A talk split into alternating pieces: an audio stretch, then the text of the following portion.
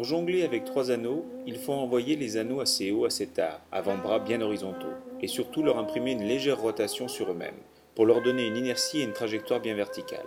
Le poignet bascule et donne cette impulsion. Quand il redescend, le jongleur saisit l'anneau en l'air, dans sa partie basse, à hauteur du visage. Il le laisse terminer sa trajectoire descendante en relâchant le poignet, puis le projette par une action dynamique vers le haut. Les lancers sont sensiblement plus hauts que les balles et dans un plan sagittal avec une trajectoire légèrement croisée vers les pôles opposés.